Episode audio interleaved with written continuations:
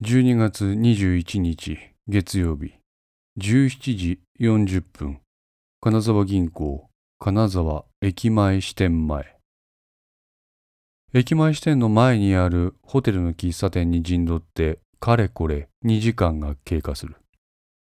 古田がここから観察したところ佐竹らしい男は1時間ほど前に駅前支店に帰ってきていた。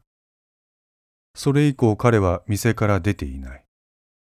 古田はこれで何杯目かわからないコーヒーを口につけ手元のメモ帳をパラパラとめくり出した。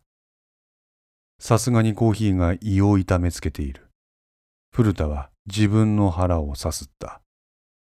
古田課長さ古田は声のする方を向いた。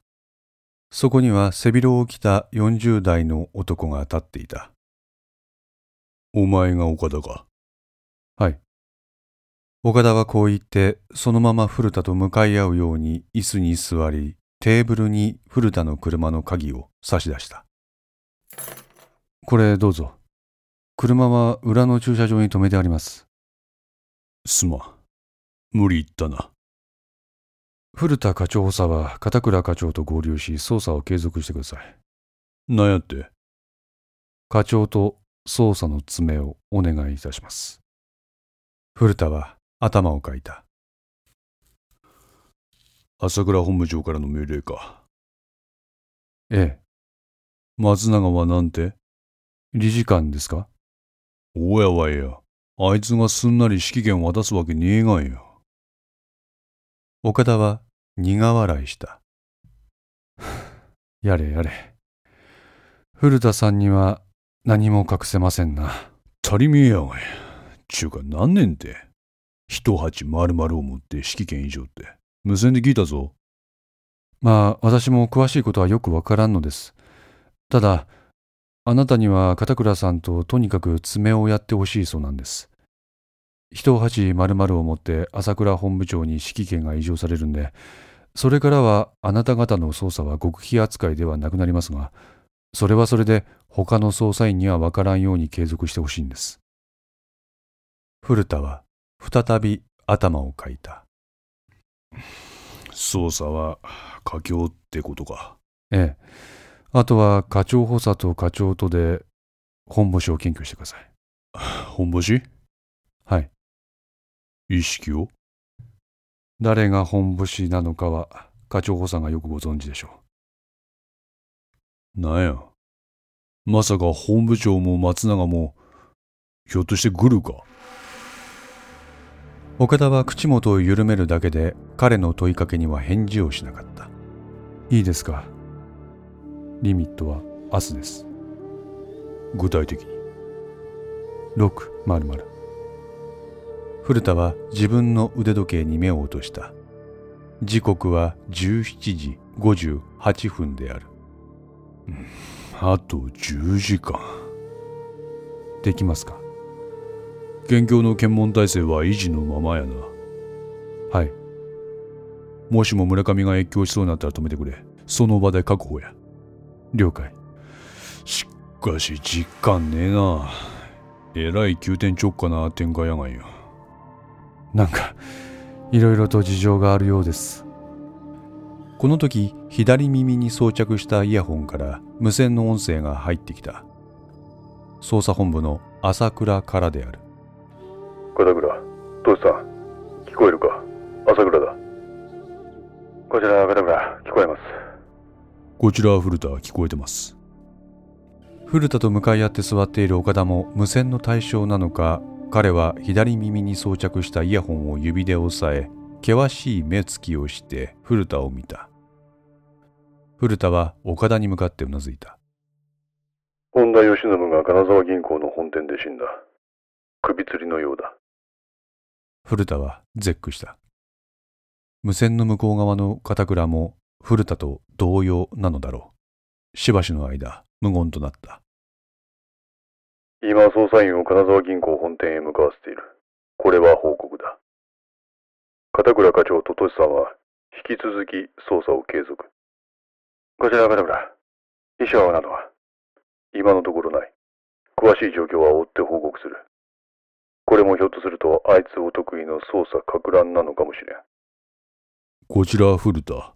あいつとは少しの間を置いて無線の向こう側の朝倉はこう答えた。村上隆二。村上は今どこにいるか捜査本部は把握してないんですか？わからん。本田事務所を出たきりだ。しかし、県境の検問には引っかかってないところから、まだ越境してはないと見える。ちょっと待ってください、本部長。その検問データ、管理してるのはどこですか？本来、警備部だ。本来？本件に関する検問データは松永理事官が統括管理している。古田は勢いよく立ち上がった。本部長、それはまずい。あいつは薩長の人間。宇都宮とか長官側の人間ですよ。そんな奴にデータを管理させると、いくらでも都合のいいように改ざんされる。岡田は窓から外の金沢銀行を眺めた。職員通用口から一人の男が慌ただしい様子で外に出てきた。岡田は古田の肩を叩いて、その様子を指さし、あれは佐竹か？と古田に聞いた。古田は手を横に振り、佐竹の顔写真を一枚岡田に手渡した。その写真を見た岡田は、それと目の前に見える男を見比べて、納得するようにうなずいた。父さん、心配するな。それがないように松永には残ってもらっている。は？いいか。門倉もトシさんもこっちの事情には構うな。お前たちはとにかく村上の確保と事件の真相解明に全力を注げ。時間はない。時間がないとは。本件捜査は明日をもって終結させる。二人は何としても明日の朝までに事を成し遂げてほしい。あさって、600。600? 泳がしはここで終わりだ。二人は本星が関目できないように徹底的に詰めてくれ。一蓋、二蓋、六、丸々。これをもって村上をパクる。片倉は捜査に時間を区切る朝倉の意図を理解できなかった。しかし古田がすんなりとこの朝倉の命令に従ったため、片倉もそれに順次、朝倉からの無線はここで切れることとなった。ここで古田の携帯が鳴った。片倉からである。どうさん、まだ金沢銀行の前か？おう、ちょい、母屋に行かんけん。なんや、気になることあれんで。何年で？とにかく俺は母屋に向かう。あと少しで着くから、父さんも来てくれ。わかった。おやけど、わしらの捜査がいくら極秘じゃなくなったっちゅうても、あからさまな動きはダメねんぞ。分かっとるって。佐竹は岡田に任せて、俺らは母屋や。わかった。携帯をしまった古田は岡田を見た。課長さ、頼みましたよ。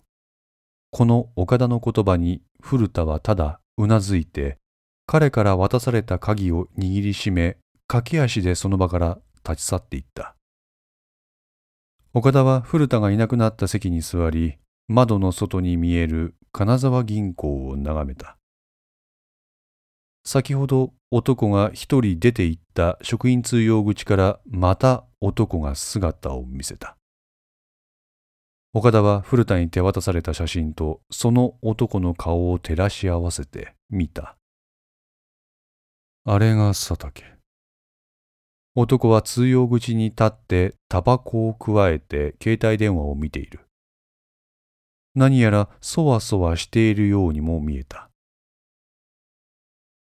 専務の本田が自死したとの方が、本部からもたらされたことにより、佐竹は動揺を隠せないようだった。次長の立花は山形が不在なため、先ほど彼の代わりに今後の対応について協議するため本部に向かった。本田死亡の方は支店長代理以上の役席のみに伝えられた情報であったため、支店内の他の連中はその情報を得ていない。そのため店内はいつも通りの時間が流れていた。立花からは普段通りに振る舞って業務を終えた者から帰宅させようとの指示を受けていた。時刻は18時を回り、何名かの行員が帰り始めていた。これが制裁ってやつなのか？そう言いながら佐竹は携帯を開いてメールを打ち始めた。送り先は山内である。18時過ぎであれば体が空くと彼女は言っていた。しかし留守となってしまった金沢駅前支店を放って自分だけ先に帰るわけにもいかない。山内には休養が入ったのでこちらの仕事終わりは19時を過ぎそうだとメールを打った。せっかく思いのほかトントン拍子で彼女との距離を縮めていたというのに、ここで一気にペースが落ちてしまったことを嘆きつつ、彼はタバコを吸いながら天を仰いだ。あ、そういや、今晩は警察にも会わないといけなかった。彼は指先を再び動かしてメールに加筆した。こちらの仕事のめどがついたらすぐに連絡をするので、どこかで待っていてほしい旨を入力した。どこか。あ、どこかって丸投げだな。佐竹は気にかかったくだりを削除して考えた。ああ、どこだよ。どこで待ち合わせればいいんだ。彼女が金沢市南部の志島辺りに住んでいることは聞いていたが、その正確な住所を佐竹は知らなかった。今晩食事をする予定の店は街中の家庭的イタリア料理店である。なので、片町や高林坊あたりの商業施設で山内に待っていてもらえば、お互いが最も効率よく出会うことができる。しかし、こちらは待たせる身である。待たせるというだけで引け目を感じるのに、店の近くのどこかで待っていてくれと依頼するのは、さらなる引け目を感じてしまう。あ、そうだ。俺があの子の家の近くまで迎えに行けばいいんじゃないか。山形からは注意しろと言われた。何が何でも山内を守れと言われた。山形の忠告を心のどこかで大げさだと思っていた佐竹は、本田志望の方を聞いて、彼の予想を信じるようにもなっていた。待て、人混みは危険だ。あの子にはとりあえず自宅で待機してもらおう。それが一番安全だ。メールでのやり取りにもどかしさを覚えていた佐竹は、ここでその文章をすべて削除し、山内に電話をかけた。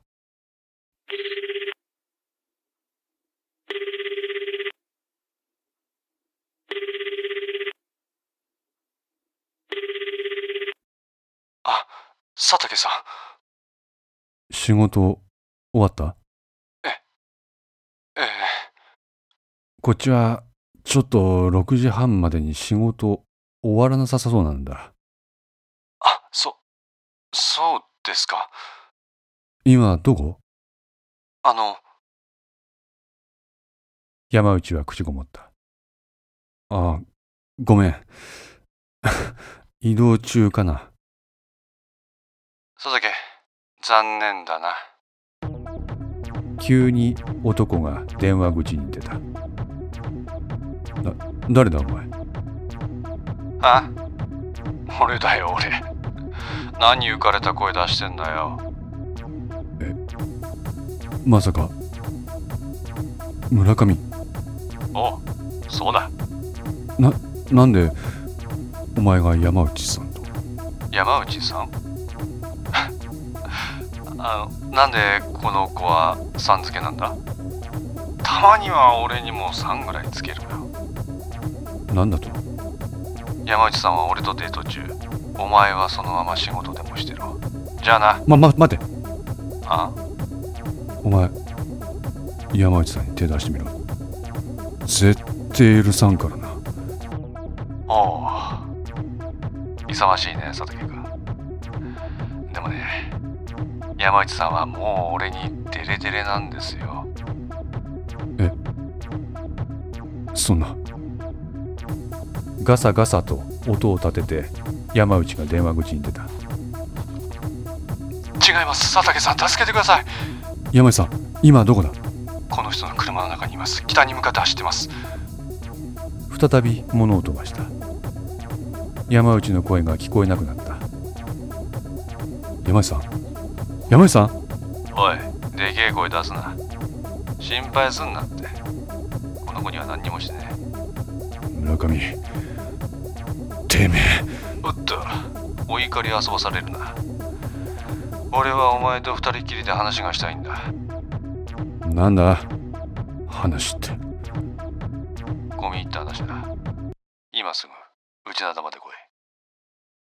内灘？ああ内灘大橋のたもとで待ってる。この子はそれまでこっちで預かっとくよ。なんでだ？彼女は関係ねえだろ。関係ねえけどこうでもしねえとおめえ動かんだろ。ああそうそう。俺が用事があるのはお前だ。お前一人で来い。一時間だけ待つ。じゃあなそう言って村上は一方的に電話を切った。さて俺はお前に一つだけ言いたいことがある。何ですか？お前女を練るの？まだそこまでじゃないですけど。気をつけろ。え？念のため気をつけろ。俺は久美子とかみさんを事件の後から別の場所にかくまっとるもし何かのことがあるとやばいからな。電話を切った佐竹の頭には山形とのやりとりが再生されていた。まさか村上か。手にしていた携帯電話を力なく落としそのまま膝から崩れ落ちる様子を岡田は遠巻きに見つめていた。5の線リメイク版いかがでしたでしょうか？このお話は毎週木曜日に1話ずつ更新できるよう鋭意作成中です。ご意見やご感想がありましたら Twitter の DM などからお寄せください。皆様の声は私にとって非常に励みになりますのでぜひともよろしくお願いいたします。また iTunes Music Store の中のレビューも頂戴できれば嬉しいです。5の線オリジナル版は5月末をもって配信を終了することとなりました。リメイク版は引き続き最後までこちらの方で配信していきます。5の線3も同時更新しています。よかったらそちらの方もお聴きくださいますと嬉しいです。それでは皆さんまた来週。ごきげんよう。